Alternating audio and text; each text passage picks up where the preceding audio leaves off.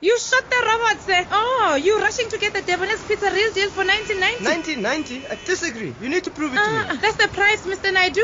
1990. Hey, Chineke, this guy doesn't know that the real deal is 1990. Oh, shame. I hope you're not joking. I'm recording this. Oh, my father never heard me on radio before.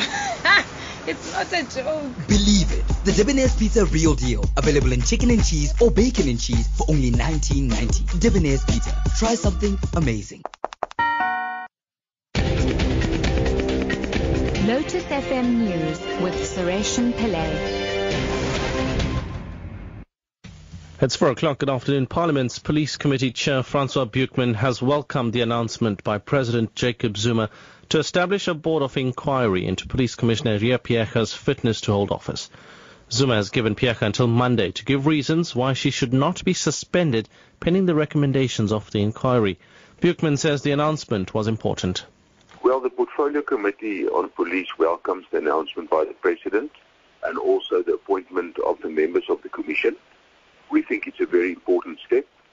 We believe that the Commission has got a very important role in terms of the SAPS Act, and we also want to call on all relevant parties to cooperate with the work of the Commission and to give them cooperation. South Africa spends more of its gross domestic product on education than any other country, but its results are globally among the worst. Addressing a dialogue on raising the standard of education in Sandton, Free State University Vice-Chancellor Jonathan Jansen said the crisis was due to government's inability to turn their resources into results. Even though we spend a lot, there's two measures by which education economists sort of look at this. One is the percentage of GDP spent on education, we're up there. Or the percentage of the national budget spent on education, we're up there. In fact, we spend more on education than anything else. And yet we get the worst results. We're right at the bottom. So the problem, as Trevor Manuel correctly said, is not more money. The problem is, what do you do with the money you have? How do you turn resources into results? China's Hunan province has undertaken to invest more than 20 billion rand in the Northern Cape. This was announced after the signing of a memorandum of understanding in Kimberley.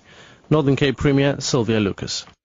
The issue is that we as the Northern Cape have got ample opportunities, but our legislative framework also protect people in South Africa. So if there is ill treatment or mistreatment of people for any reason from Chinese investors or Chinese employers, it is for us to take it up through the right legislative framework. But otherwise, we have a long-standing relationship with the Hunan province as the province of the Northern Cape. And so far, there was nothing that we can say that was negative in our relationship with this province.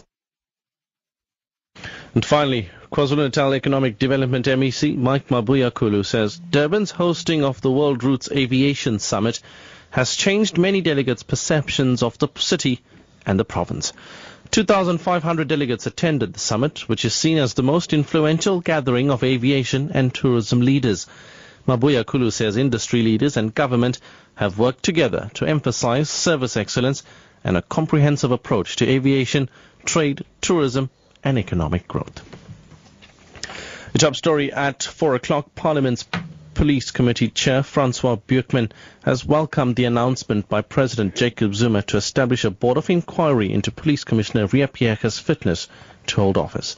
I'm Suresh Pillay. Your headlines in half an hour.